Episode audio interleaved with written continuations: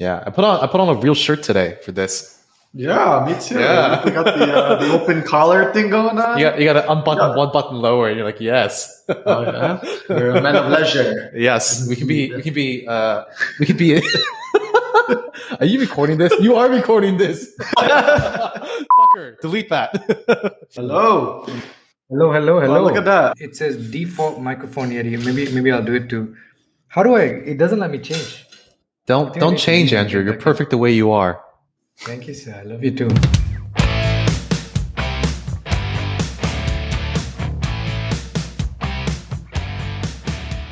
Hello, Barbarians, and welcome to the third episode of the LLB podcast, Low Level Barbarians, from Asia on Asia, with debate and discussion on trending topics, with our usual host, the man of the high ground, Dave Chang. Hey, guys.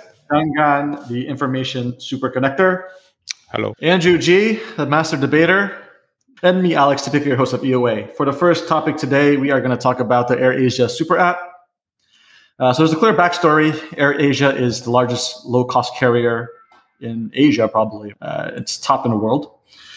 They are trying to build a super app, which includes Teleport, their logistics arm, Rideshare. I'm not sure if they made investments there, but they've talked about it publicly, plans there. Food, they've bought Gojek Thailand and DeliverEat in Malaysia. And they have Big Pay, which is their financial arm. I think the story is in two parts, their core business recovery. So it's very clear that during COVID, their business tanked. No one's flying. They had to recapitalize, do some interesting stuff to finance their current operations. So that really depends on the duration of COVID versus how well capitalized they are. And then for the second part, for the super app, their ability to execute on a tech-driven business. It's clear that, investors only care about their core business. Share prices have been depressed, but if you look at the comparables like Ryanair, Southwest Airlines, all these stock prices have made a full recovery. Of course, they kind of dip back because of the Delta variant. But it's people are more bullish versus where Asia is in terms of sentiment. And if you think about their super app, right, that depends on their technological know-how, if they have enough money to build it out, competition, talent retention, and the culture around that, and also regulation. So for me, the bull case, right? Ceteris paribus, despite very complex cap table structures, the opacity of some of their companies in the region, along with, nothing changes with Tony's ability to manage all the politicians and getting licenses for the airports. I think there's a very bull case on the pure TAM growth, the total market that grows as travel recovers and Asia becomes more middle class and people more travel. And that's a very big profitable machine with a big brand moat around it.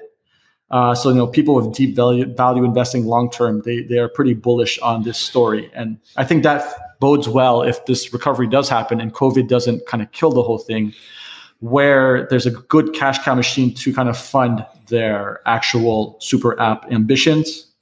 But of course, the bear case is that COVID persists longer. Their cap table is just too complex. The financing is just too aggressive. They collapse. They have to do Chapter 11 or whatever the Chapter 11 is in Asia. Or they're not competent enough to build out the super app that they want to build. They can't retain the talent or make it happen. So thoughts, anyone? Dave, do you have an opinion on AirAsia, I believe, after reviewing their Q1 results? Yeah, I do. I think, as you correctly pointed out, I think it's impossible to talk about their super app ambitions without talking about the core airline business. And, as everyone is aware, obviously, COVID continues to have a deep, depressing impact on the airline industry in general. And I think it behooves us to go over some of their headline stats, right? So the Q1 21 results just came out, I think 2 weeks ago. And I think there's some really interesting things in there, right? So the Q1 combined revenue was only 116 million ringgit. So for those of you in America, that's like a 25, 30 million US dollars, right? And you have to match that against their net operating loss. So airlines, it is a little bit tricky how the accounting and financial reporting works for airlines. So basically what happens is your leasing obligation. So AirAsia is an asset light business in the sense that they don't own their planes. They essentially lease their planes.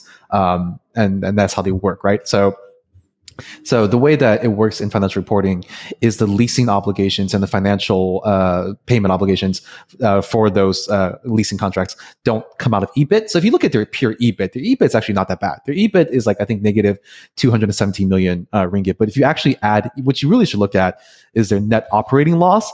And that is a really ugly looking number. So their net operating loss in Q1 2021 was 793 million ringgit. So 200 million US dollars, right? So it's essentially 6 to 7 times what the actual revenue, is.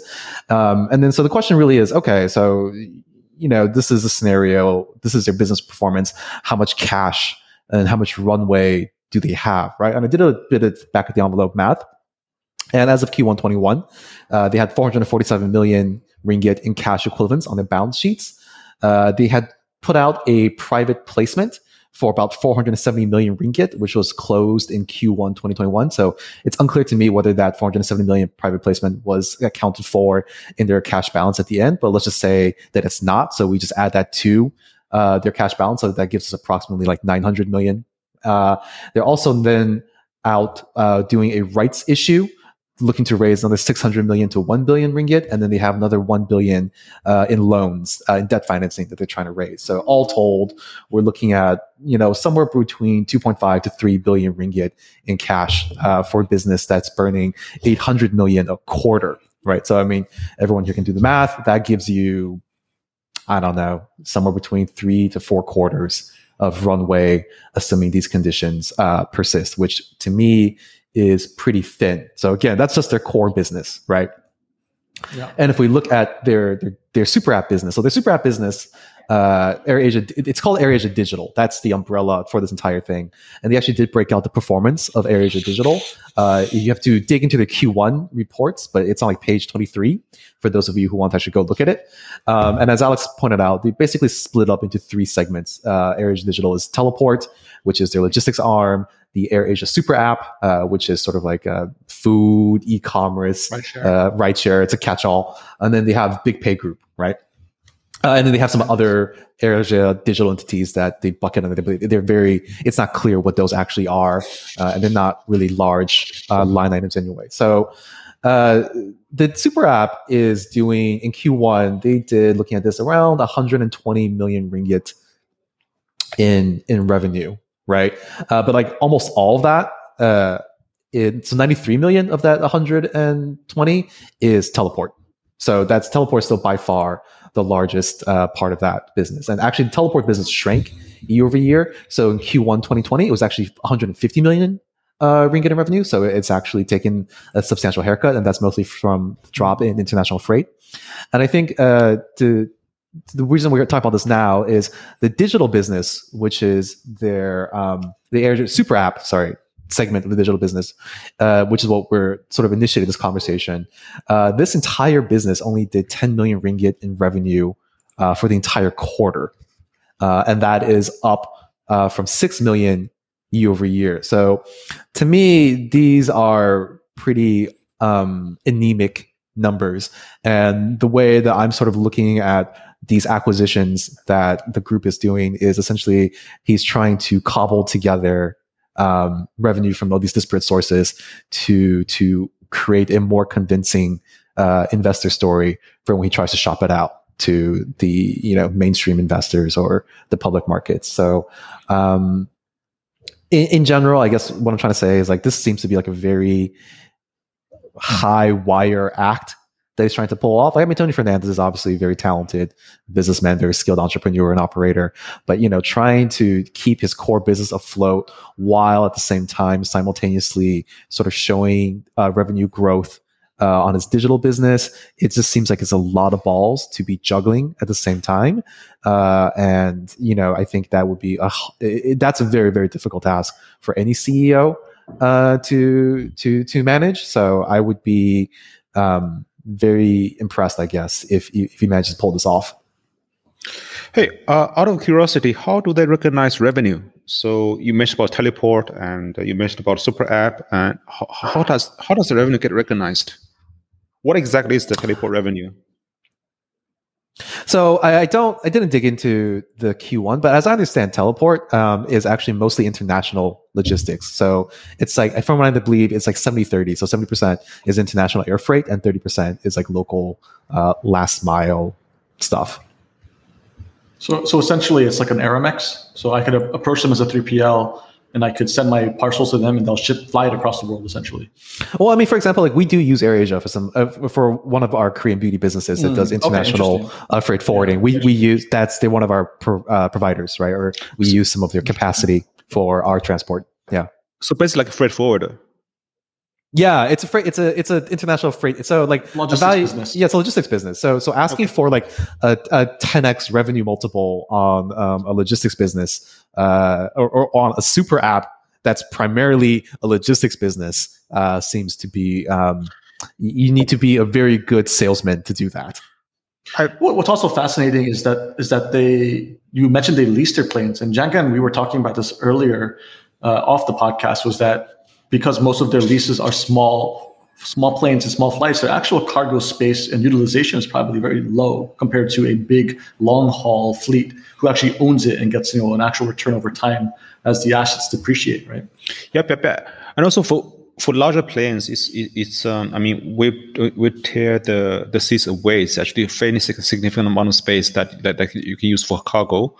And for the smaller planes, so we did some work for one of the Indonesian airlines a few years ago to look at, how they can turn their excess capacity in the cargo space into a logistic company. But the thing is that it's quite hard. I mean, you really don't have much space to do it big. And I think the point about freight forwarder is essentially a travel agent, right? So basically, I think for AirAsia's point of view, they can connect you with they can book their own sort of space for you, but probably they can do third parties as well.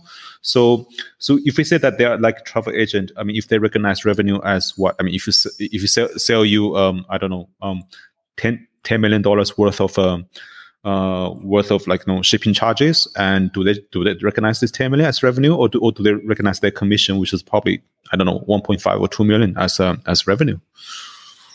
So you're making a GMV argument, right? Kind of. GMV versus, because that's if they're trying to build a super app, they're going to try and raise on GMV. But if they're a public company, they have to report actual revenue versus in the IFRS gap kind of way. Yep. For me, it's just when I look at revenue numbers, just sometimes it's difficult to understand exactly what they're looking at as revenue, right? How is Fernandez as a person? I've watched him on TV. I've listened to him on Clubhouse. I've not seen him in person, and obviously recently there has been a bit of news of him probably not paying attention at the internal town hall, and it sort of went viral. And then you have TechInAsia writing like reports saying that is the culture toxic? We spoke to ex-employees, the current employees, etc. We got someone who was telling us on our WeChat platform, so probably someone from China but working either in Malaysia or Thailand. He said, Tony Fernandez, look, the problem that you see on a town hall is the list of his problems, and actually the whole company finds that person who got ridiculous annoying, but they just didn't have the right way to deal with her. And he said Tony's biggest problem is that he drinks while at work. So this is something that I can't really verify. Yeah. Only anecdotally, all of us have friends who somehow been pulled to AirAsia one way or another from one of their many arms, right? And I only know that retention, like I'm just looking raw numbers, right? Retention, they don't last long. 1 year, 2 years. So there is an actual retention problem. And that's one of the points I mentioned, right? Ability to retain tension. And that speaks to their super app ambitions. You need to retain that talent to, if you want to build long-term. So that's what I could note there. I don't know him personally. I've never spoke to him, so I can't say. Yeah. I think there's a couple ways to think about this question, right? I think, if you're trying to value a company, there's usually two ways to do it, right? One is like, based off the strength of your P&L and your balance sheet. So that's just a straightforward, like numerically driven exercise. You do discounted cash flow, assets, whatever, right? And then the other way is sort of like a more narrative driven approach, which we've seen in the US, you know, like Elon Musk for years basically built his business and fundraise on the back of sort of like, you know, his personal story and his ambitions. And it was a beautiful story, right? Everyone wanted to be part of it. And I think this is going to be a unique challenge for Tony Fernandez in the vis-a-vis, you know, he is sort of known as, he's marketed himself as sort of this, you know, superstar entrepreneur of Southeast Asia. And I think that's true. I mean, I think that, you know, credit, give more credit is due or do where credit is given. He's actually achieved a lot. But I think like, you know, if he's trying to go via SPAC listing in the US, he doesn't have that same brand connotation in the US that he does in Southeast Asia. I can tell you right now, if I talk to any one of my friends and that's American, ask them, do they know who Tony Fernandez is? And what makes you think he wants to do a listing in the US? I think it's publicly stated. He wants to do a SPAC listing in the US. Really? Yeah. Sorry, Dave. Why don't you finish what you were saying? No, I was just answering your question. So so there's multiple headlines or multiple articles that said specifically he's looking to do a US listing for the US SPAC listing for the digital ventures businesses. So that's where I'm getting that reference point from. Got it. So my take on this is, look, at the end of the day, so I feel like as a group, we seem to waver on this quite a fair bit, right? One moment we're interested in these like narrative-driven startups, and then suddenly we become financial experts or looking at it from a numerical perspective. Tony's claim to fame is this, right? He was a music guy with no experience running airlines, and he was inspired by Richard Branson, also a music guy, who then said, I'm going to run an airline. He bought an airline that was 30 million ringgits in debt for a ringgit. Honestly, it was doomed to fail. If you look at what he inherited with that airline, it was ridiculous. And then he figured out how, so he had a bunch of things working in his favor, right? You know, he did futures contracts on oil, did these ridiculous leasing agreements that, you know, did some really high risk bets that paid off because travel blew up in Southeast Asia. And if you think about how it grew, right? If you go to any other emerging market, LatAm, the Middle East region, no one's been as successful as Tony in building like a low-cost budget airline with that many routes and that kind of tight economics. And I think credit to him, not just like, I don't think it was just luck. Like this guy knows what he's doing. He's able to build that, right? And I think that gives him the confidence to think like, if I've done it once before in a completely unrelated space that I knew nothing about and I made myself a billionaire, can I do it in other related fields? And think about what he's done. It's not just like a Malaysian company, it's an Asian company. It's a brand that didn't exist 20 years ago, and today it's recognized by a lot of people, not just in Asia, but people who travel into here, right? And 2020 has been brutal to the airline industry and to tourism overall. And AirAsia's probably gotten harder hit than most other companies here, just because, you know, they have all these long-term commitments that's going to hit their debt servicing levels and their ability to actually, because the way the company is modeled is on all these forward contracts, right? And so what he's doing right now is the same thing he did in the late 90s, which is bet $1 to build something ridiculous that didn't exist before with this forward-looking site. And he's a visionary who's done it once before. Now, the question is, can he pull together the right team to do this, right? And so this is where I differ a little bit of what you were saying, Alex. Like, I know churn's been high anecdotally, but to be honest, what's churn at Amazon? 2.3 years, right? What's churn at Alibaba, Tencent, or any of these other fast growth companies? Relatively the same, 18 to 24 months. No one really sticks around for that long in any of these companies, right? Any high performance company, whether it's the BCG and McKinsey of the world, people don't stick around for that long. You go in, you learn, you get out, you do your own thing, or you join somewhere else, right? But the people that are within his core group have been around for years, right? Irene's been there, 15, 20 years from the start. Ben, all the other people that are one level below him. And if you look at the way he's scaling this up, I think the realization was this. So if you think about 5 years ago, Traveloka also wanted to build this super app idea. But the problem with these kinds of travel apps moving into super app space is the DAU MAU for these apps is very low, right? Not a lot of people are using these apps frequently enough for it to be warranted enough for this app to become like a lifestyle daily usage app, right? And so in that sense, some of the decision-making has been really smart, right? How do I acquire other players to create high enough use cases, whether it's food delivery, whether it's logistics, and build that back end that somehow ties into some of these other businesses, and then build a layer of an app on top of that so that you get to scale it up. So, and the pieces are coming into play, right? You've got Big Pay, which is like a wallet slash credit card, prepaid card pay thing. Then you've got AirAsia for travel. Then you've got the acquisition of Delivery, the acquisition of Gojek's business in Thailand. So I think the action is in place right now to sort of do his second play. I mean, maybe third play. First play was music. Second play was airlines, and the third play is super app, right? I think in terms of being able to hire talent, attract the right kinds of capital, acquire companies, he knows what he's doing. The question is, will the financials, I mean, it's still a big bet that he's taking, similar to the bet that he took in the 90s. And if tourism kicks off again in the next 18 months and there's more cash in bank, then this guy's going to kill it, right? But if COVID sticks around any further, it's a last-ditch effort. I mean, if I respect and applaud this guy for doing this, like you know, given how shitty the situation is, he's like, I'm going to bet on something else. And if things get shittier in my original business, I have the second thing to bet and push on. Right. That's my take. Well, let me respond to that one point. I was just making a comment alluding to the nature of culture. I mean, your point still stands.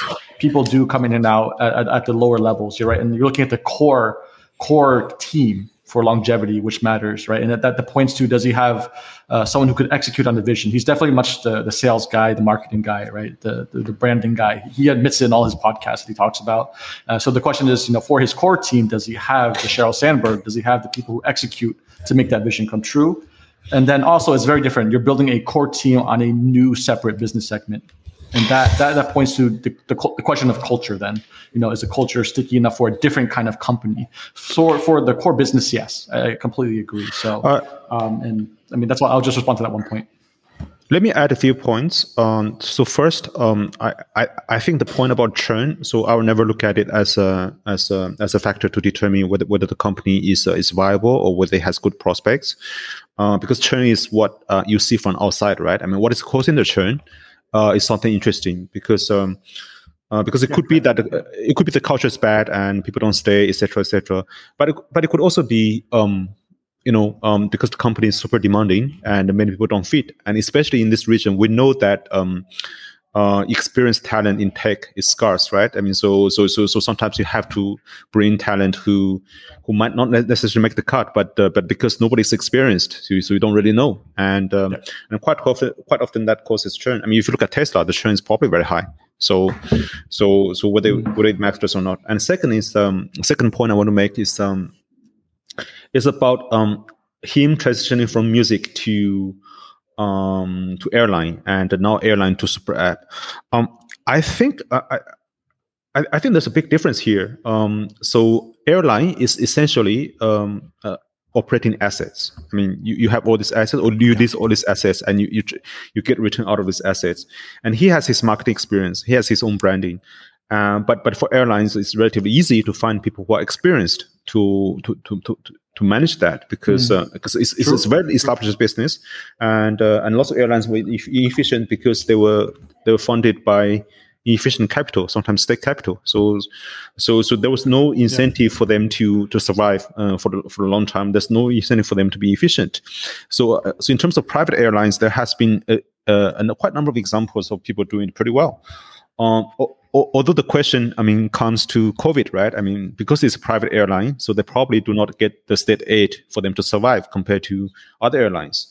But that leads to my third point, which I think he's a survivor, just like Richard Branson. I mean, I watched a whole live video of Richard Branson going to space, and after that video, I sort of realized why he had to do it so quickly, because. And especially after you have watched Bezos, because Bezos' technology is far more superior, And but I still look at Branson. He put up this, and it is inspiring. I think some people would be inspired by that to follow this. The last point, which is relevant to the first and 2 points, is about talent. And as we know that that this is building something new, and you don't really have that many people who are experienced in this area. So it's about figuring out, I mean, what is right. I mean, and he's probably trying different things to see what works out. You know that for Meituan, when they sort of decided that the initial group buy was the Groupon model was no longer feasible for the long run, so they internally started about 40 projects and eventually settled on food delivery because it is what worked out of these 40 attempts. So maybe there's something going on at AirAsia as well. They're trying different things to see what works out best for them, and last ditch effort. At least he's still making an effort. Yeah, for sure. I mean, I would say, you know, the reason why there is a bull case, and I think it's viable, as long as the machine returns back. You know, if the core business can continue to grow, it buys time for them to figure it out. Then it's just a matter of all the other fault pieces, you know, can you figure it out then? But, you know, it like what Dave points out, this is a very precarious time. So it does seem very questionable. And one wrong step could mean everything does blow up.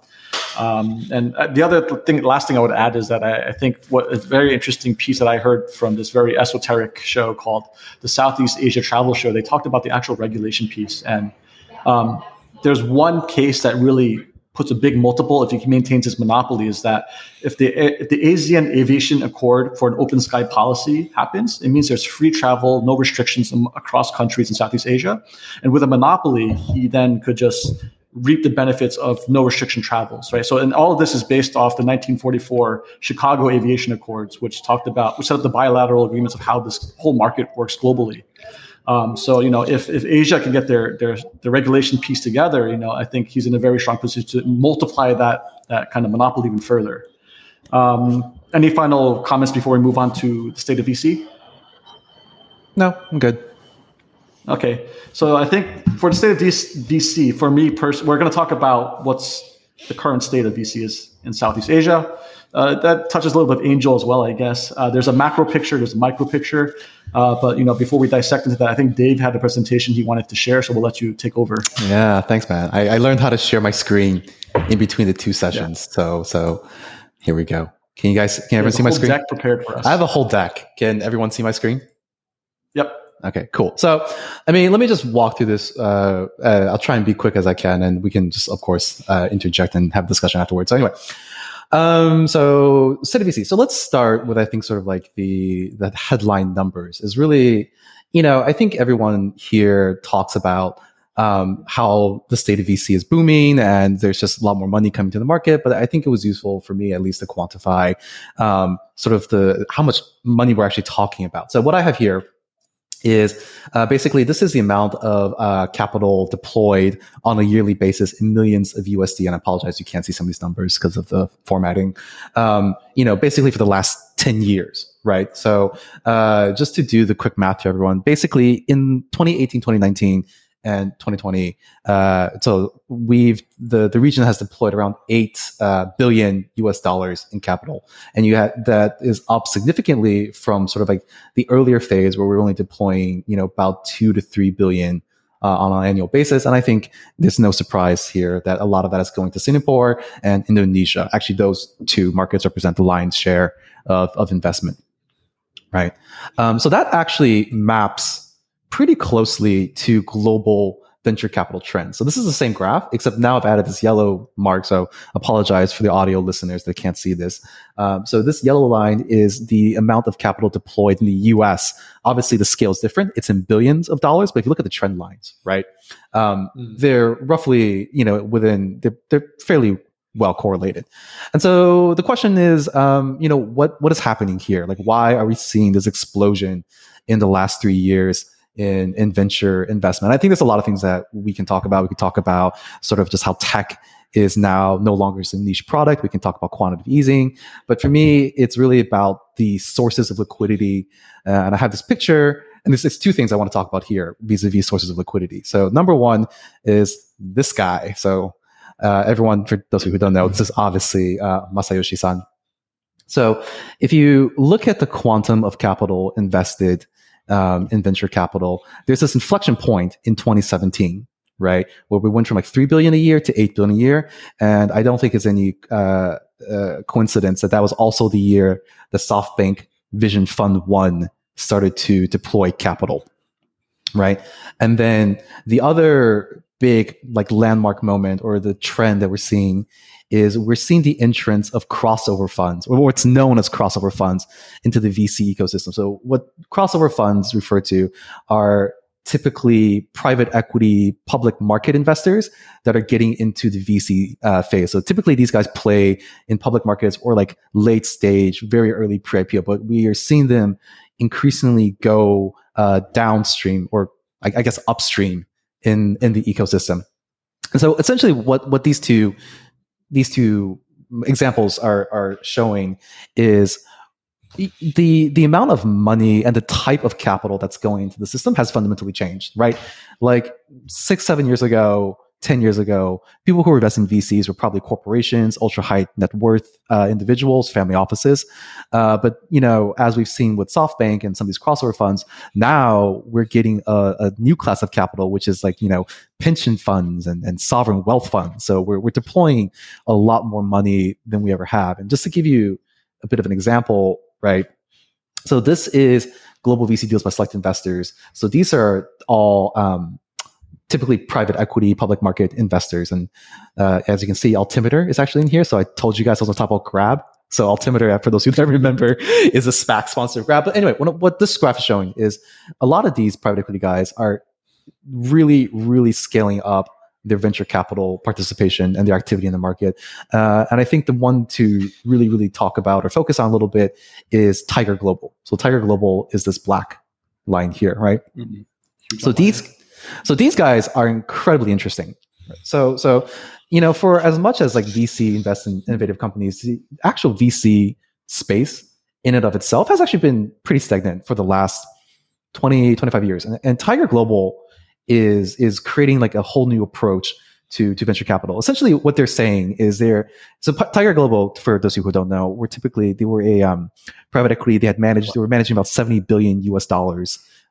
That's funny, but yeah. in public market equities. And then they started really ramping up their VC activity. Most of it was in India for a while, but as you can see, this is sort of like the number of deals they've participated in. So starting in around 2018, they really start ramping up the amount of deals that they're doing. So they did 52 deals in 2018, 82 deals in 2019, 79 deals in 2020, and like year to date, 2021, they've done 176 VC deals. So that's essentially a deal a day. And they're also raising huge funds. So they've raised in the last, 10 years, $23.6 billion USD in venture capital for just one fund. And to give you some context, in 2018 or 2017, the US, all the VCs combined raised $23 billion. So these one asset managers are raising and deploying at an incredible velocity. And it's incredibly interesting what they're doing. Essentially what they're saying is on the entrepreneur side, they're giving super fast close. They can close within a week. They're giving incredibly favorable rates. They don't take board seats. They don't take control. They let the entrepreneurs do their thing. And they're giving you above market valuations. So as an operator, why wouldn't you take that, right? And then on the flip side, as a product for LPs, what they're essentially doing is they're creating an index fund of late stage tech, right? So if you want exposure to tech companies that have yet to go to market, go invest in Tiger Global Fund, and you get access to all of it, and that's an incredibly compelling product. So I think what they're doing is incredibly innovative on both sides of the equation. So essentially what that's doing is it's really, and we're seeing this in Southeast Asia, right? It's inflating deal sizes at all stages, right? So 2016 numbers are in blue and the 2019 numbers are in green. So as you can see, between seed, Series A, and Series B, we're seeing deal sizes double, basically in the interim. And so these are the global, so Tiger Global is of course a global operator, right? And I think it's interesting where even though we're seeing these trends on the global level and we're seeing some knock-on effects in terms of the deal sizes, Southeast Asia is still in this strange spot where basically if you look at the types of investors and where they operate, we have a lot of seed funds. There's a lot of seed players, right? And for late stage, so I say late stage, I mean like D, C, D plus, you know, there's a plethora of options. You know, you can IPO, you can do a SPAC, you can do an M&A, but there's actually a huge space that's left out in sort of the growth stage, like the B, C stage of funds. You can see that here, right? So this graph is showing you number of funds at each stage. And you can see that also reflected in startup survival rates by stage, right? So what I've compiled here, adjust this a bit, is basically you have two sets of data. One is startup deals in Southeast Asia between 2011 and 2021. So this is the blue line here. And then the other one is a cohort of tech deals that were done in 2011 and 2014, which is this orange line here, right? So as you can see, here are the number of deals at each stage. And then the percent previous is the percent of startups that were able to successfully raise a subsequent round of funding, both from the immediate previous phase and from the total. So how to read this essentially is what you're seeing is if you're a Series A company, the chances of you raising capital and being successful between the US and Southeast Asia is they're pretty comparable. So basically 47.6% of all startups that raised a seed round went on to raise an A round in Southeast Asia. Right? And in the US, that number is 55.9%. So when you say successful, it means converting to the next stage, right? Yes. I mean, so to be clear, there are some, of course, there's some companies that either never have to raise again because they found a sustainable business model, or, I mean, there's some other, you know, exit trajectories that are built in here that we're not talking about, right? So this is an approximation. I understand that, but I think it's a useful metric to look at, right? But however, once we start getting to the B and C stage, we see a pretty significant gap in the survival rates, right? So in Southeast Asia, only 18% of people that raised an A, only 18% of people that raised a seed managed to raise a B, right? Whereas in US, 33% of people that raised a seed managed to raise a B. And as you go further down in the stages, those numbers, that gap starts to widen. It does, however, reconcile a little bit towards a very, very late stage, right? Where, as you can see here, once you get like the GHI rounds, right? Basically, in certain cases, like 100% of startups are raised an E round. In Southeast Asia, managed to raise an F round. But I think this is a function of just like they're being, that's like the Grab, and there's so few deals here. So, you know, there's a joke here about McKinsey consultants and data points and not having enough data points. So I think, but anyway, I think. What I'm saying. Go ahead. How do you adjust for the definition of size of rounds from region to region? Because a seed in Asia for a long time, it's not going to be the same as a seed in America. You just compensate for the sequence. So the first round is C, the second round is A, B, C, D. Just by sequence. The sizing doesn't matter. Yeah, because there's a bunch of like different names, like this super Series A, super seed, blah blah blah. Yeah. Okay. For just keep it simple, right? Sequentially. All right. Yeah. And so that's interesting. For me, that's interesting, right? So basically what it's saying to me is if you wanted to play in the space in Southeast Asia, actually, being in the growth phase, I think there's some interesting, potential opportunities that are there. And then, so the last part of this is what are these people actually funding, right? So this is essentially, capital invested by sector in USD, broken out by year across all the different verticals, sorted in descending order. So I think it's no surprise that the two largest beneficiaries of capital over the last 7-8 years have been the consumer internet. So that's the Grab super apps and the retail. So these two e-commerce, right? So these guys have raised essentially over between 2013 and 2020 about $20 billion in capital, which is counts for the vast majority of the capital that's being deployed in the system. However, as the ecosystem matures, we are seeing some changes here. So, you know, as you can see, you see like upticks in payment. We're seeing uptick in fintech, financial services. We're seeing uptick in this logistics. So these are what I would consider sort of like the digital infrastructure plays that are to be had in the region. And we're also seeing some nice uptick in healthcare and education. So I think that's pretty self-explanatory. Obviously, healthcare with the whole COVID situation. Just one point. I think the charts that you're doing here, so you're showing here, came from the Central Ventures report, and we're actually sort of co-branding this report for the Chinese audience and tailored a copy for China. So actually went very deep into this report, and these guys, Central Ventures, Dimitri, San, and the team, they have been tracking these numbers for about 6-7 years. It's very interesting. So. The retail you refer to is essentially e-commerce and anything that has to do with the people selling to consumers. But what do you see? Healthcare and education. Last year there was actually a drop. If you pay attention, so in 2019 everybody got so excited, and there's so many different startups in healthcare and education which got funded. And in 2020, I mean, which was supposed to be a year where these things just explode. But from a funding point of view, that doesn't represent. So that's something we find fairly interesting, and I think something to do with the structure of the healthcare and education system in each countries.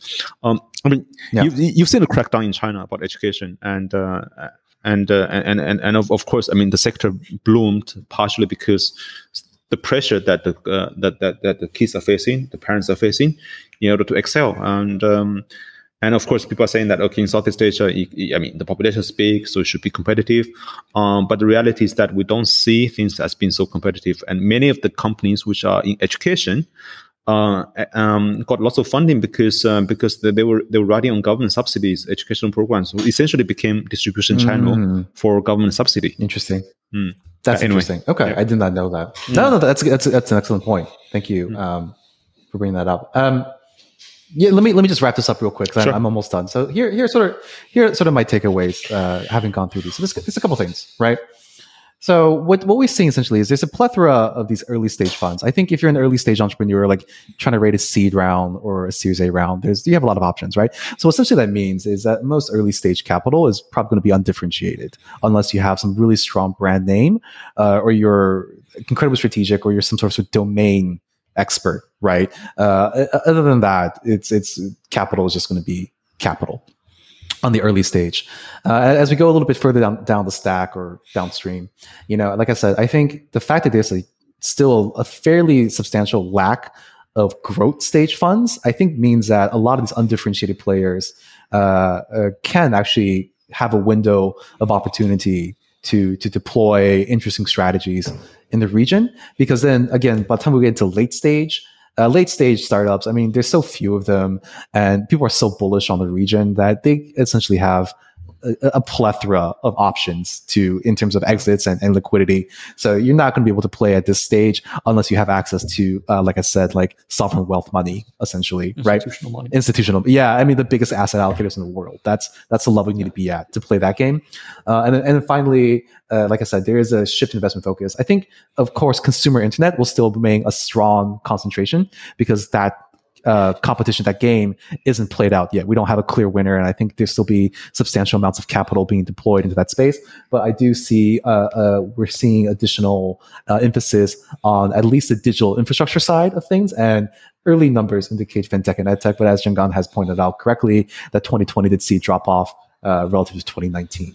So I guess my point is, if you're trying to be an early stage angel investor, you should probably really know your shit, have a really good brand, or have some really great value add. Otherwise, I think it'd be quite difficult for you to get in on some of these deals. So yeah, that's basically it. I'll stop this. I'll just jump in because I think Dave looked at the trees. Before we dive into the leaves and the smaller details, which we'll pick apart, I don't think we need to talk about too much, but the way I looked at it was looking at the forest. And I think a lot of what we're seeing and why we're seeing this huge surge in capital in the region was because it's tied back to the 2008 financial crisis, of how QE played out and the tone that set psychologically, policy-wise, that followed which led to a huge rise in the massively inflated financial system, right? And this kind of directly flowed with the expectations and low interest rates, all the money flowing to the market to the largest institutional investors. And I haven't done the exact math of how each step worked out, but I do think ultimately from the 2008, the low interest rate environment from 2008 to 2016, right? Everyone was taking advantage of this bull market run. All these institutional investors made so much money and they were looking for more risk capital. And all this kind of risk capital, not all of it, actually it's a tiny percentage, made it into the VC space. So what's really interesting, if you look at a percentage of VC out of the total financial market, it's tiny, which is why this leads to the rise of Tiger Global and all these kind of players who can now innovate because you have much more capital to play with. And it kind of leads to the environment we're seeing of why we have companies raising billions of dollars to buy market share, more financial engineering, people trying to fight for the same user base, and you don't need to kind of innovate on the product as much where you have so much capital just to build it and figure it out later, which kind of leads to companies we're talking about later, like Zomato, or all these kind of Grabs and AirAsia. It's like, does all this make sense, because there's so much money flowing to the system, and as a percentage, it's still small. So like, it's very possible if this bull market run keeps going, like this metaphor just extends even further and gets bigger. And that ultimately does squeeze down, like Dave points out, further down to the early stage, like, why do you matter if there's so much money in the market? All the big guys are going to have information funds where right now it's like maybe 10 to 50K checks is going to be the same thing as doing 100K checks in the future because it's so small relative to the size, right? So I think the psychological effects, the how these LPs and institutional investors are feeling affects downstream of what we see in VC, those trends that Dave's talking about. But then maybe you guys want to pick apart, like, I don't know, do you guys kind of agree with what Dave is saying? All right, sure, fine. First of all, Dave, thanks a bunch, man. That was an incredible presentation. I'm not sure how our podcast listeners are going to get that, but I hope that people tune onto YouTube and see that, because that was pretty cool. So a couple of things. Number one is, I think in general, there's like this, look, with investing, what you want to do is be able to own 15, 20% of the winning companies, right? If you can predict Apple upfront, I can't remember which VCs it was, but like, Excel, for example, sold their Apple shares in the early 90s because they had a commitment to the LPs, right? If they had held on to their shares for another 30 years, it'll probably be the size of some of the funds that they're raising right now. It's just a few times. Yeah, correct. So at the end of the day, ideally what you want to do is to be able to hold like a stake in the companies that have been battle tested and they're going to win, right? So this Tiger strategy is incredible. Ultimately, Tiger is one of the Tiger Cubs. After Julian Robertson wrapped up his business, all the people that were running his different investment funds ended up doing their own things. And one of those is Tiger Global Management. And at some point, the team running it figured out, hey, actually, there is, make complete sense to pivot towards just doing VC. I mean, I still think they do traditional PE as well, but basically they started to bet on late stage, series N deals, right? And what they're doing is a strategy of like, how do you predict and aim and own reasonable stakes in the companies that are going to blow up? Because it's, you've almost de-risked it by coming in at that late stage, right? And at that point, the kind of valuation you're doing, the kind of work and analysis you're doing to figure out whether it's the right deal is closer to traditional PE, looking at traction, looking at consumers, looking at how that business is growing. So I think that's the first piece. So it's like, it seems obvious that PE is moving into VC and then VCs are going to this size, right? But then to just add a little bit there, everything that we're seeing right now is relatively recent, right? Anderson Horowitz's first fund was 2009. That's 12 years ago. And, that was like 12 years from software is eating the world and this whole thesis that tech is going to take over. And now they're running, 16 to 20 billion AUM. The iPhone was launched in 2007, not that long ago. And now we're seeing, the beginnings of where things are going. Then you had Masa-san with $100 billion vision fund. And people were like, does that even make sense? What are you doing with all of this stuff? And turns out SPACs ended up playing the role that Vision Fund did as well. Like the total value of SPACs last year was somewhere close to 100 billion, which is what they were planning to do with Vision Fund 2. And then you add fractionalized ownership, secondary trading sites like Republic and Equity Zen that have risen in the last few years. like there's just a lot more entry into trying to invest in tech, right? And so I think that's going to be natural, and you're just going to see more and more of these balloons. What's curious for me, though, Dave, I don't know what the sources, the data is, but I'd love to know what the MOIC or the returns are on some of these funds, because on average, I don't know how many people are actually beating the market and what the real alpha is, right? I know some of these funds are doing 20%+ IRR, but is that really better than a traditional, any sort of other index fund?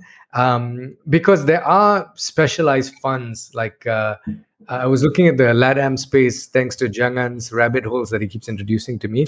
And there are funds doing, 40, 60% IRR there. So I do think that, it depends on your specific place. Some funds are doing better than others. It'll be kind of interesting to know why they're doing that. That's probably one piece to dig deeper. The second thing is this dearth of growth stage companies, right? Growth stage VC. That's been the thesis of a couple of entrants in SEA. So if you guys remember Nick Nash, the president of SEA, who left in 2018, I think, and he started Asia Growth Partners, which is basically like a VC fund looking at this space. That was his thesis, and now there's a whole bunch of them that have launched in there, right? I'm very curious to understand why there is that gap, because I think my logic is below growth, it's all about is the team good? Is the traction making sense? Does the market exist, right? Above growth, it's traditional PE funds. Your 2x2 chart just now, Dave, of PE moving into VC. That's traditionally the VC players who are playing these big tickets are PEs who became VCs or VCs who think a lot like PEs, like A16Z, right? Mm-hmm. But what's happening is there's that middle stage where I think it's a lot deeper than this, right? So if I take a stab at this, here's what it is. If you're a large fund, then your LPs are going to be pensions, endowment funds that have very strict capital requirements. They're going to need you to look at specific companies, have very strong data controls, have very strong capital requirements, right? If you're a seed stage VC, you can't raise from these pension funds because you're literally shooting darts in the dark, right? So in that sense, you're going to high net worth investors, family offices, people have exited their startups before. So your LPs are a fundamentally different bunch. I think growth capital is tricky because the guys who are writing the LPs who are writing $50 million checks, may be reluctant to give it to a growth capital guy. So I think fundraising is tricky at growth capital. I don't know enough about this space, but that's one hypothesis. The second hypothesis, I just think analysis is super risky. So it's easy to say, when I look at a chart, I'm like, holy shit, let's just raise a fund and invest in the 20 or 30 million stage. But I actually think there may be some serious structural reasons for why they don't exist. Also, I just realized that my video screen is frozen. Is it frozen for all of you guys? You're frozen, but your audio is clear. So you are pretty cool being still and still talking. So very nice. Just really quickly, there is a comparable, there's a comparable to Silicon Valley where the reason why Tiger Global exists was part of the big picture that I was talking about, but it's because of all the growth funds in Silicon Valley were kind of getting lazy. I heard this from a few other podcasts of people talking about this, and that from everyone funding Series B, it was just easy. Once you cleared market on A, they would just wait and just throw all money in there. So Tiger Global was just we don't need to do all the due diligence anymore. We're just going to just do it really quicker and faster. We have more money because that's what moves it actually makes a difference on the AUM, right? You need to deploy a lot more capital for that to make sense.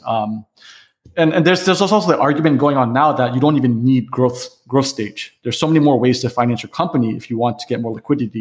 You just need to go C to Series A, but then you can skip it and just go be a SPAC, right? So there's that argument going on that maybe it's innovating to the point where you don't need it.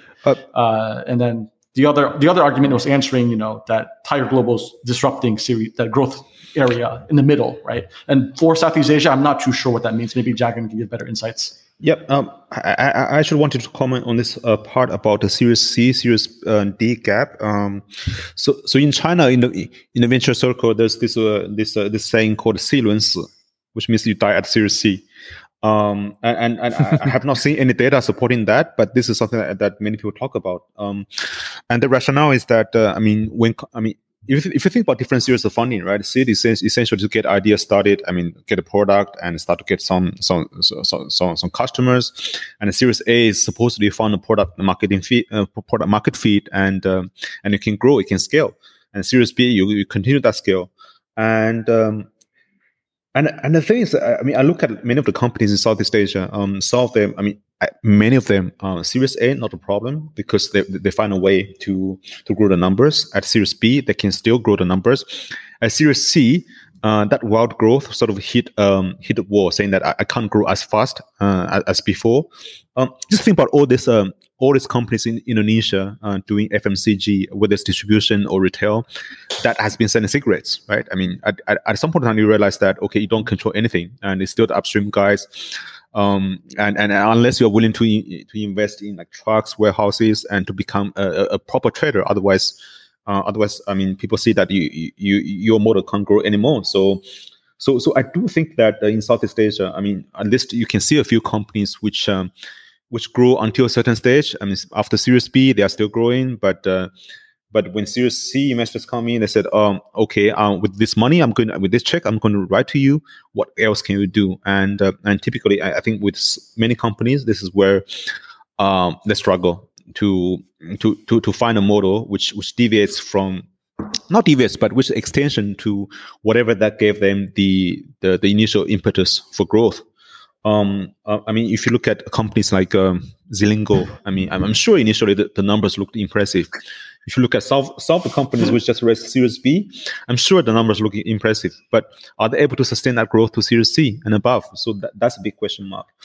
And in terms of, I mean, I know Nick Nash has made argument that, okay, there's shortage of Series C to Series D, so that's why he was raising this capital, which I think having someone based in this region who understands this region to invest in this stage, it makes sense. But this is also an area which is highly competitive, right? I mean, I know lots of people coming from outside this region, sending a guy to be based in Singapore, looking for deals between 30 to 80 million, 30 to 100 million, 50 to 100 million. So this is an area where people pretty much move globally. So I wouldn't think that lack of indigenous funds would make much difference. I mean, you have companies which are still growing at that stage and they're raising capital. I'm sure that, especially now, Southeast Asia is in the map of global investors. So I'm sure that they can raise money from somebody from Korea, somebody from Japan, somebody from the US, or even somebody from Hong Kong. So I don't see that as a problem.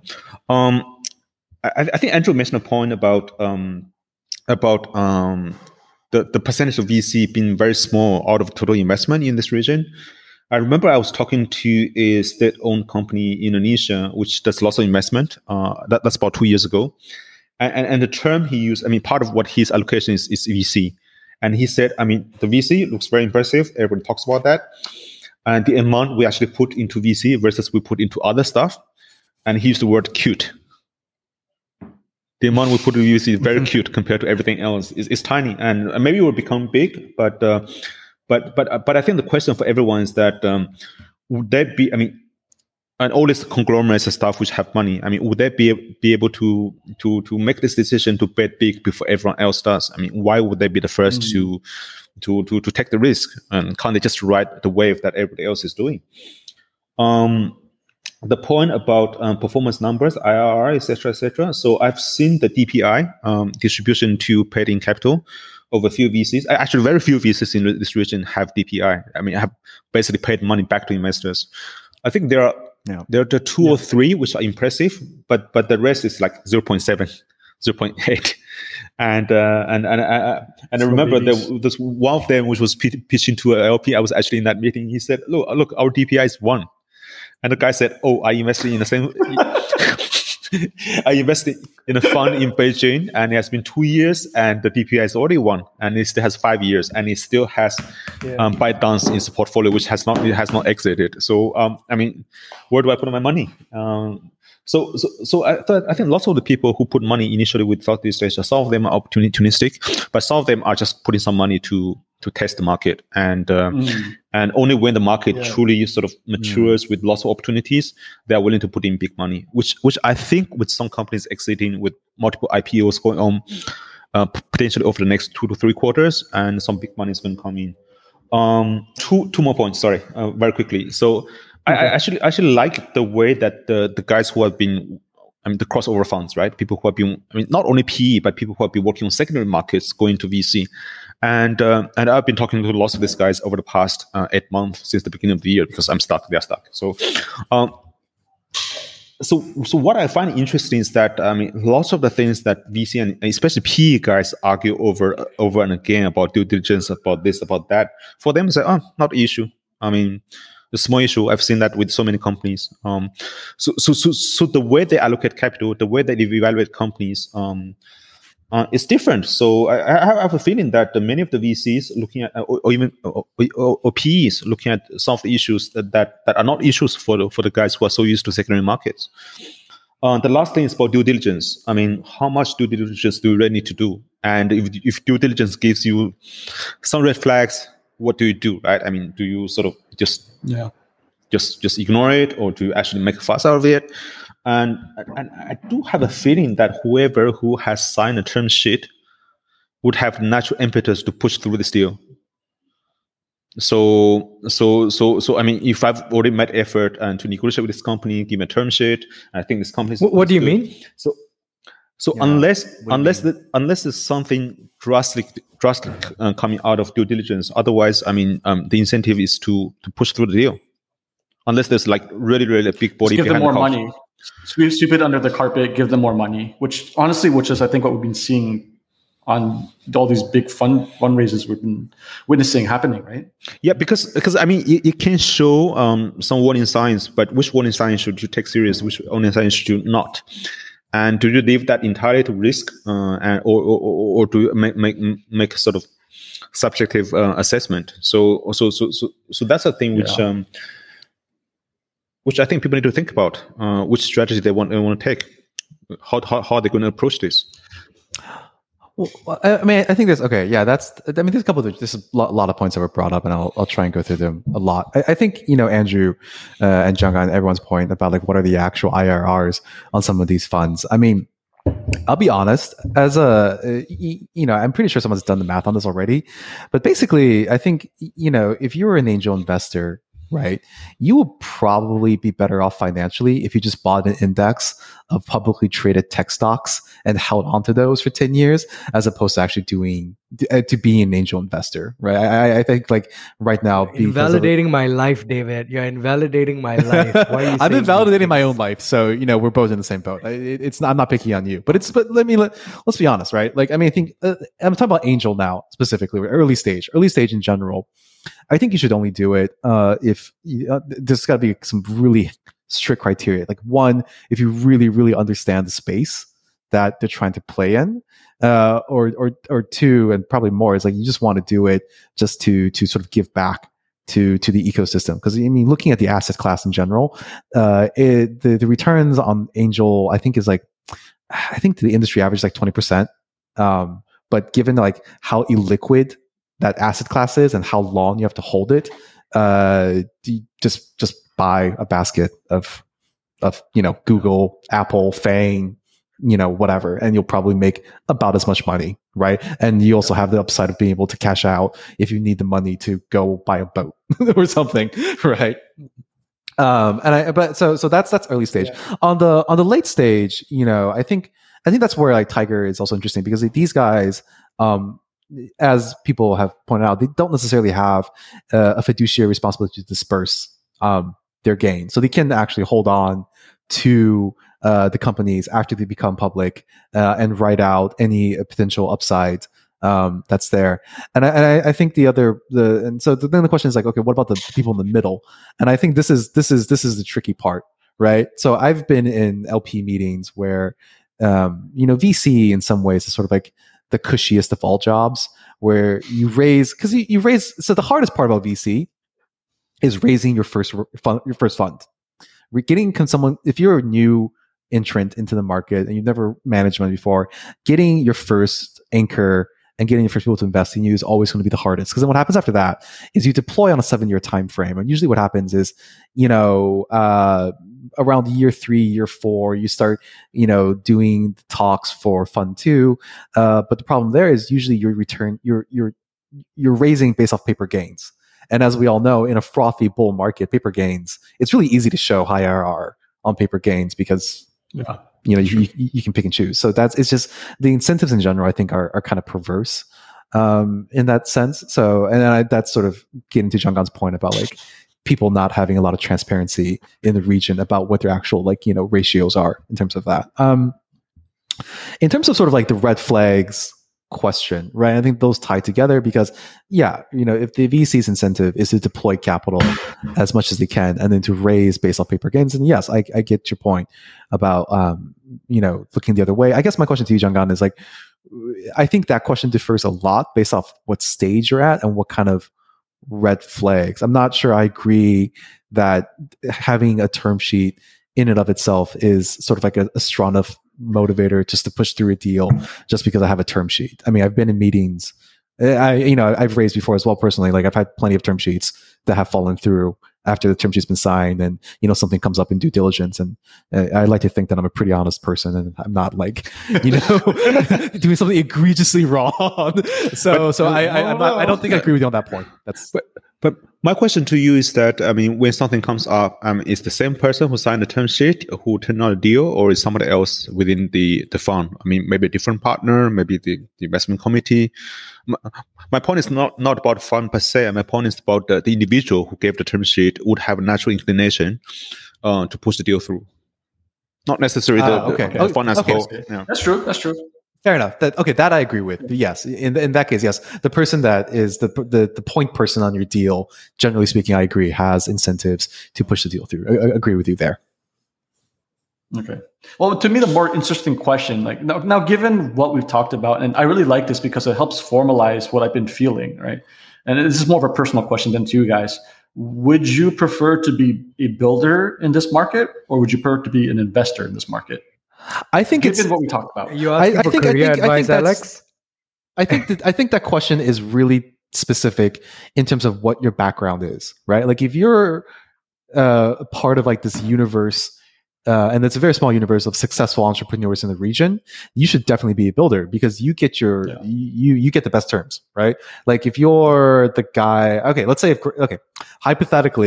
if Anthony Tan wants like quit Grab tomorrow and he went out to build another whatever, pays a lot. You know, you would just get the creme de la creme of everything, and you could just take your pick of the litter and you would get the best deals ever. Right.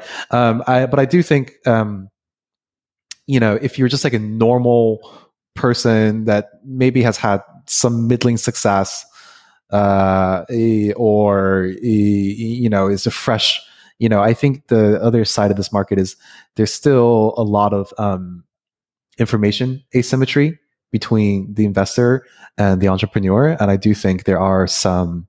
My choice is I would be an investor, but that's just me. Yeah.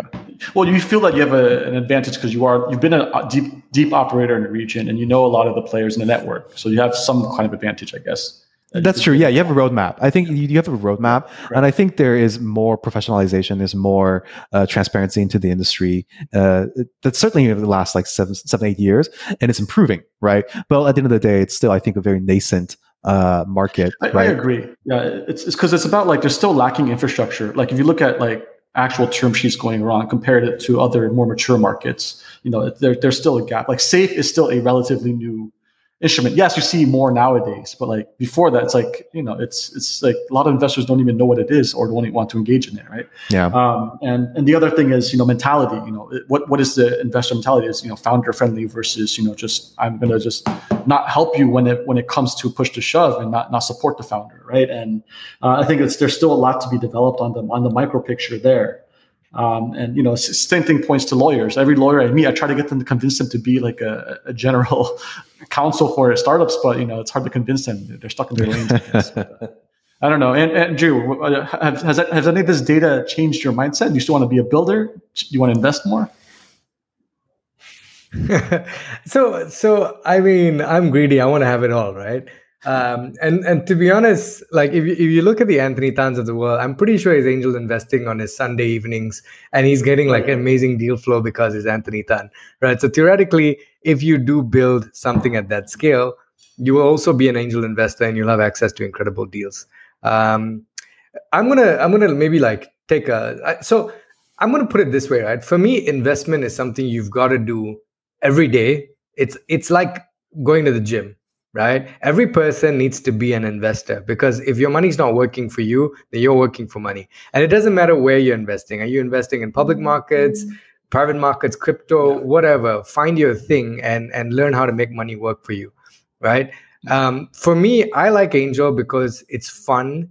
There's all that information that I have access to in my brain, in my network, and I can use that to do interesting things, right? And number two is I feel like I'm generally helping these companies. Like I feel I have something to contribute beyond just capital. And so in that sense, like Angel's super fun. And number three, which I have not realized yet, because if you have, in many ways, right, seed investing is a ticket. You're paying for a ticket, knowing well that you'll burn it. But there's this chance that that ticket could buy you the next unicorn. And if you have the ability to add an additional to enter in additional rounds, right? I mean, nowadays it's not common to get pro rata rights anymore, but if you have good relationships with that founder, you can either get a syndicate together, do an SPV, or just put your own money in if you have that much to get into subsequent rounds. And going back to what I said earlier, the goal is to have significant, as much percentage as possible of the largest companies in the world, right? Yeah. If today you could invest in the Apple of 20 years from now, right? And you know the founder close enough that you can keep staying at a 2% or 3% ownership of that company. That's incredible, right? And so in that sense, I think like, you know, everyone's got to be an investor, whether you do it on the side or whether you do it on the full time. It's something that you got to do. Now, on the kinds of funds, though, I think this is where it gets really interesting, right? So two things here. Number one is... There's so many ways to skin this cat, right? Like you've got the traditional way of looking at VC. You go out, you raise funds from a bunch of LPs, you run this VC, and then the world's evolved. Now you have syndicates, you have friends that do it together over a weekend. You have single GP funds. I had calls from investors in the Valley going like, "You've just exited a company in Southeast Asia. Well, you know, how about, do you have a fund? Can we co-invest with you? How does it work?" And that's very interesting. Like people are actually looking out for single GP funds because there's been huge success in the US with people who've exited their companies and then invested in fields they're very close to, right? You know, if you're the co-founder of Karim in the Middle East, you have access to networks that no one else has. This isn't the Silicon Valley where everyone has somewhat similar access to everything and there's a lot going on. In these regions outside of developed markets, you can be a power broker and a communicator, right? And that goes hand in hand. This is in the public markets. You can have information that no one else has. And so in that sense, like I think investing outside of public markets, you have an informational advantage, right? Now, how you monetize this, whether you monetize it, your choice of vehicle, that's ultimately dependent on to you. You could also have all this information and then make terrible bets because you're just not very good at making bets. Entirely possible as well, right? I hope that's not my case, and I'm going to learn that. But the issue with investing is, like you mentioned, you find out that data way too late, right? And last bit for me is this, right? Correlated with what I just said. Because you find out that information very late. And also, if you think about it, right, the Sharpe ratio for like any sort of tech investing, Sharpe ratio meaning your return per unit of risk, right? So your returns per unit of volatility, it's ridiculous for all these alternative asset classes, whether it's angel investing, crypto, whatever, right? At the end of the day, my theory is this, right? If you have $100 million, you know, under your name, right, you're going to put a bulk of that assets in something that's either your own business, or if you're not running your own business, you're going to put that in something that secures that money over the long run, decent returns at a relatively acceptable rate of volatility. You're not going to be throwing it and gambling and doing ridiculous bets. You'll take a small portion of that and you'll treat it like chump change and invest, right? Angel investing is like that. It's more like, it's a bit like taking punts and taking bets, right? So if you're a bit of a gambler who likes to do a little poker and you've got friends that you like playing along with it, it's a bit like that, right? But if you are relatively, well-to-do LP who has funds that you're managing with some level of sanity, or if you're managing that for some, like if you're a pension fund, there's no way you're giving that money to people who are making punts. No way. right? You have a responsibility to ensure people have their pensions at the end of the day, right? A fiduciary duty or whatever it's called. And so at the end of the day, I think like there's a room for all these vehicles, but I guess more curiously, and I feel like I'm meandering, but I'm just going to wrap it up here. I'm very curious whether the world is going to open up and allow people to invest in more stages, right? Because right now, there's this whole universe of private equity capital that is untapped for by most retail investors. Even if you're somewhat accredited, it's just hard to get into the Series N of SpaceX, right? But I think there's an opportunity here to have retail investors start to access things like what Tiger's accessing right now, right? And I think actually that revolution is happening. Like if you look at the 1800s, before, I think it was the Missouri company that introduced like corporation stocks, and everyone was like, this doesn't make sense. Why would you let 2,000 people own a company, right? And today that is the predominant way of how companies are run.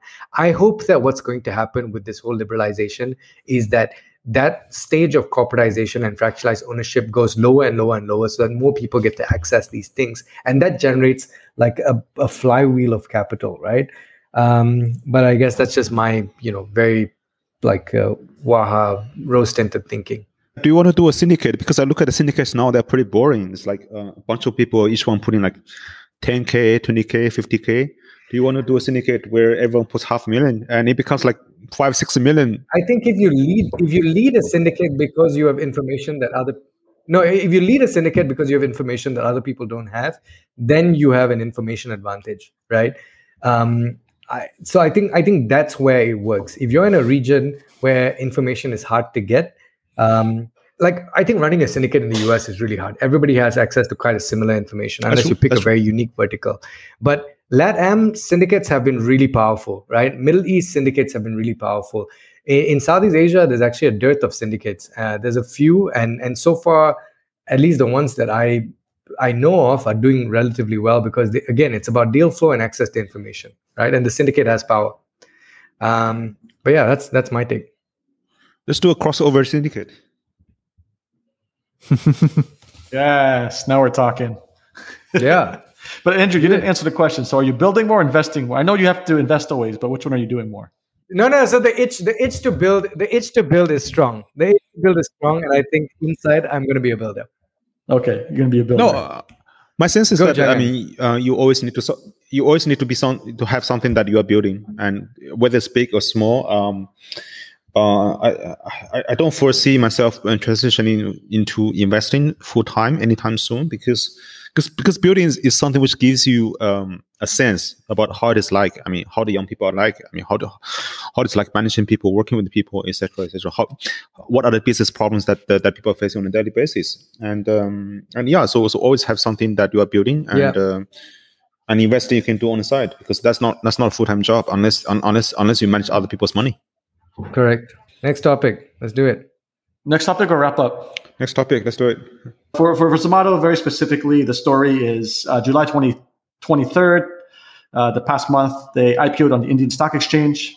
They listed at 76 rupees with a 50% premium pop. It's the largest tech IPO that India has seen, specifically for tech.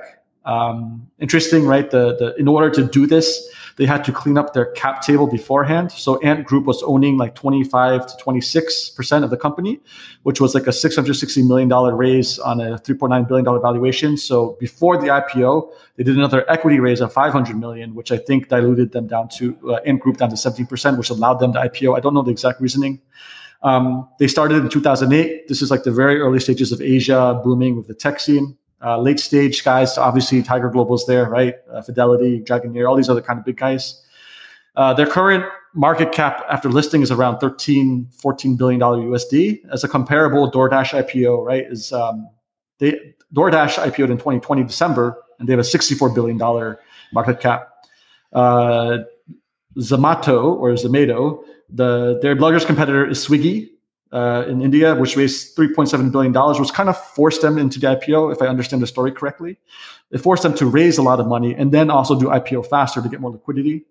And the jury is still out, if the economics makes sense, right? COVID, they dipped down, didn't do well, orders dropped. But as they recovered from the pandemic, average order value increased. People were ordering more for their families, and it's very similar to what we said about Grab. Will pandemic make it stick around? Will the economics be sticky? Is this really viable? Can they go further down the train and continue to increase the order values to make economics positive and really profitable? So that being said, I don't know. I guess guys who wanted to talk about Zomato, go ahead. Yeah, you guys talk about it. You chose, so. Let me just quickly comment about Zomato, or Zomato, whatever you call it. A few years ago, I was helping, that was 2017 or early 2018, I was helping a friend evaluating Swiggy and of course I sign whatever NDA whatever. We'll look at the whole data room and stuff. I think the unit economics. I think at that time I can't remember whether it was positive at that time, but it looks pretty promising in the sense that the cost of labor was really, really low, and as a result, you can do the calculation that once you have sufficient density, at least unit economics will make sense. And we also look at the supply, and you guys probably know that in India that there's a severe shortage of supply of restaurants. There's just not enough restaurants for the urban population. That's why you see all the dark kitchens and stuff. Coming out.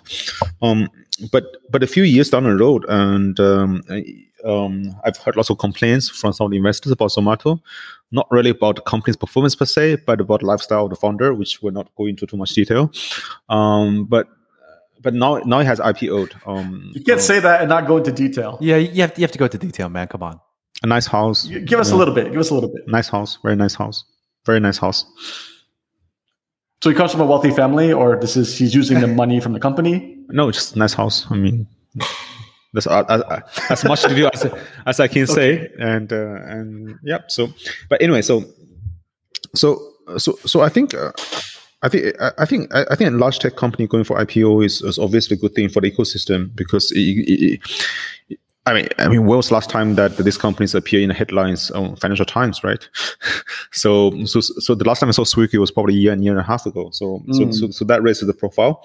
The thing that I think they went into Mumbai Stock Exchange, right? So I'm not particularly familiar with the stock market in India, but I've done a little bit of sort of communications with people there. I would see some similarities between the stock market in China and maybe Indonesia, in the sense that there's lots of hype and lots of retail investors joining the fray in recent years.